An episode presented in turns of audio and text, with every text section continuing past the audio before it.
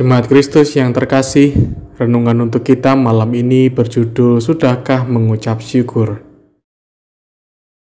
Dan bacaan kita diambil dari Keluaran dua belas ayat dua puluh satu sampai dua puluh tujuh.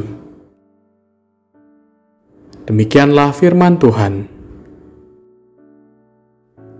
Lalu Musa memanggil semua tua-tua Israel serta berkata kepada mereka, "Pergilah, ambillah kambing domba untuk kaummu dan sembelihlah anak domba Paskah.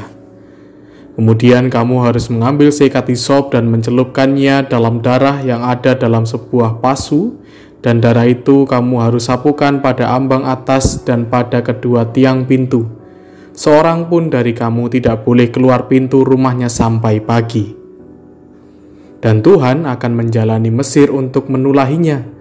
Apabila ia melihat darah pada ambang atas dan pada kedua tiang pintu itu, maka Tuhan akan melewati pintu itu dan tidak membiarkan pemusnah masuk ke dalam rumahmu untuk menulahi. Kamu harus memegang ini sebagai ketetapan sampai selama-lamanya bagimu dan bagi anak-anakmu. Dan apabila kamu tiba di negeri yang akan diberikan Tuhan kepadamu, seperti yang difirmankannya, maka kamu harus pelihara ibadah ini. Dan apabila anak-anakmu berkata kepadamu, apakah artinya ibadah ini?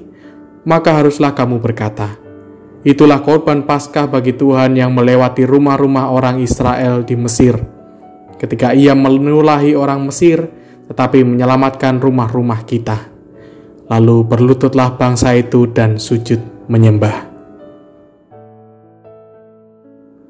Apa yang biasa kita lakukan saat hari besar tiba, seperti anniversary, ulang tahun, wisuda, atau hal-hal yang lain. Tentu kita akan melaksanakan acara, bisa berbentuk pesta, atau yang paling sederhana adalah makan-makan untuk mengingat momen dan peristiwa yang bersejarah dalam hidup kita. Kali ini kita akan melihat tentang perayaan Paskah yang dilakukan oleh bangsa Israel menurut perintah Tuhan.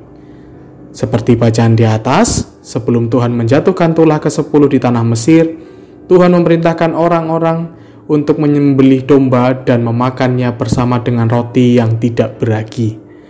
Perayaan Paskah ini diadakan sebagai ucapan syukur bangsa Israel atas perbuatan Tuhan bagi bangsa Israel yang membebaskan mereka dari bangsa Mesir. Kekuatan Tuhan telah disaksikan sendiri oleh bangsa Israel sejak mulai dari tulah yang pertama hingga tulah yang kesembilan. Peringatan ini sendiri merupakan tradisi baru bagi bangsa Israel, dan tradisi ini harus diteruskan kepada generasi selanjutnya sebagai peringatan akan kebaikan Allah yang telah membebaskan nenek moyang mereka dari perbudakan di tanah Mesir. Jadi, perayaan Paskah akan menjadi peringatan tentang kuasa Tuhan dalam kehidupan bangsa Israel. Di dalam kekristenan pun ada banyak hari-hari perayaan di mana kita mengingat kembali kasih setia Tuhan dan kemurahannya.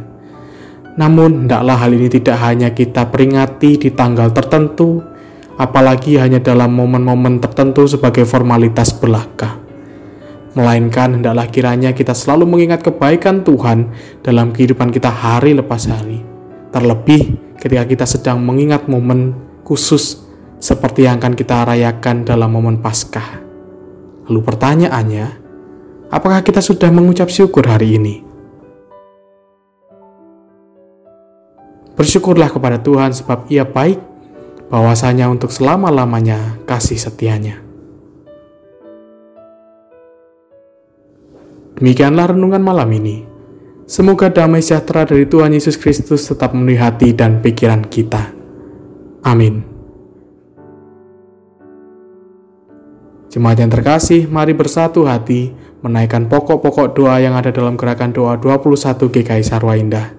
Mari berdoa.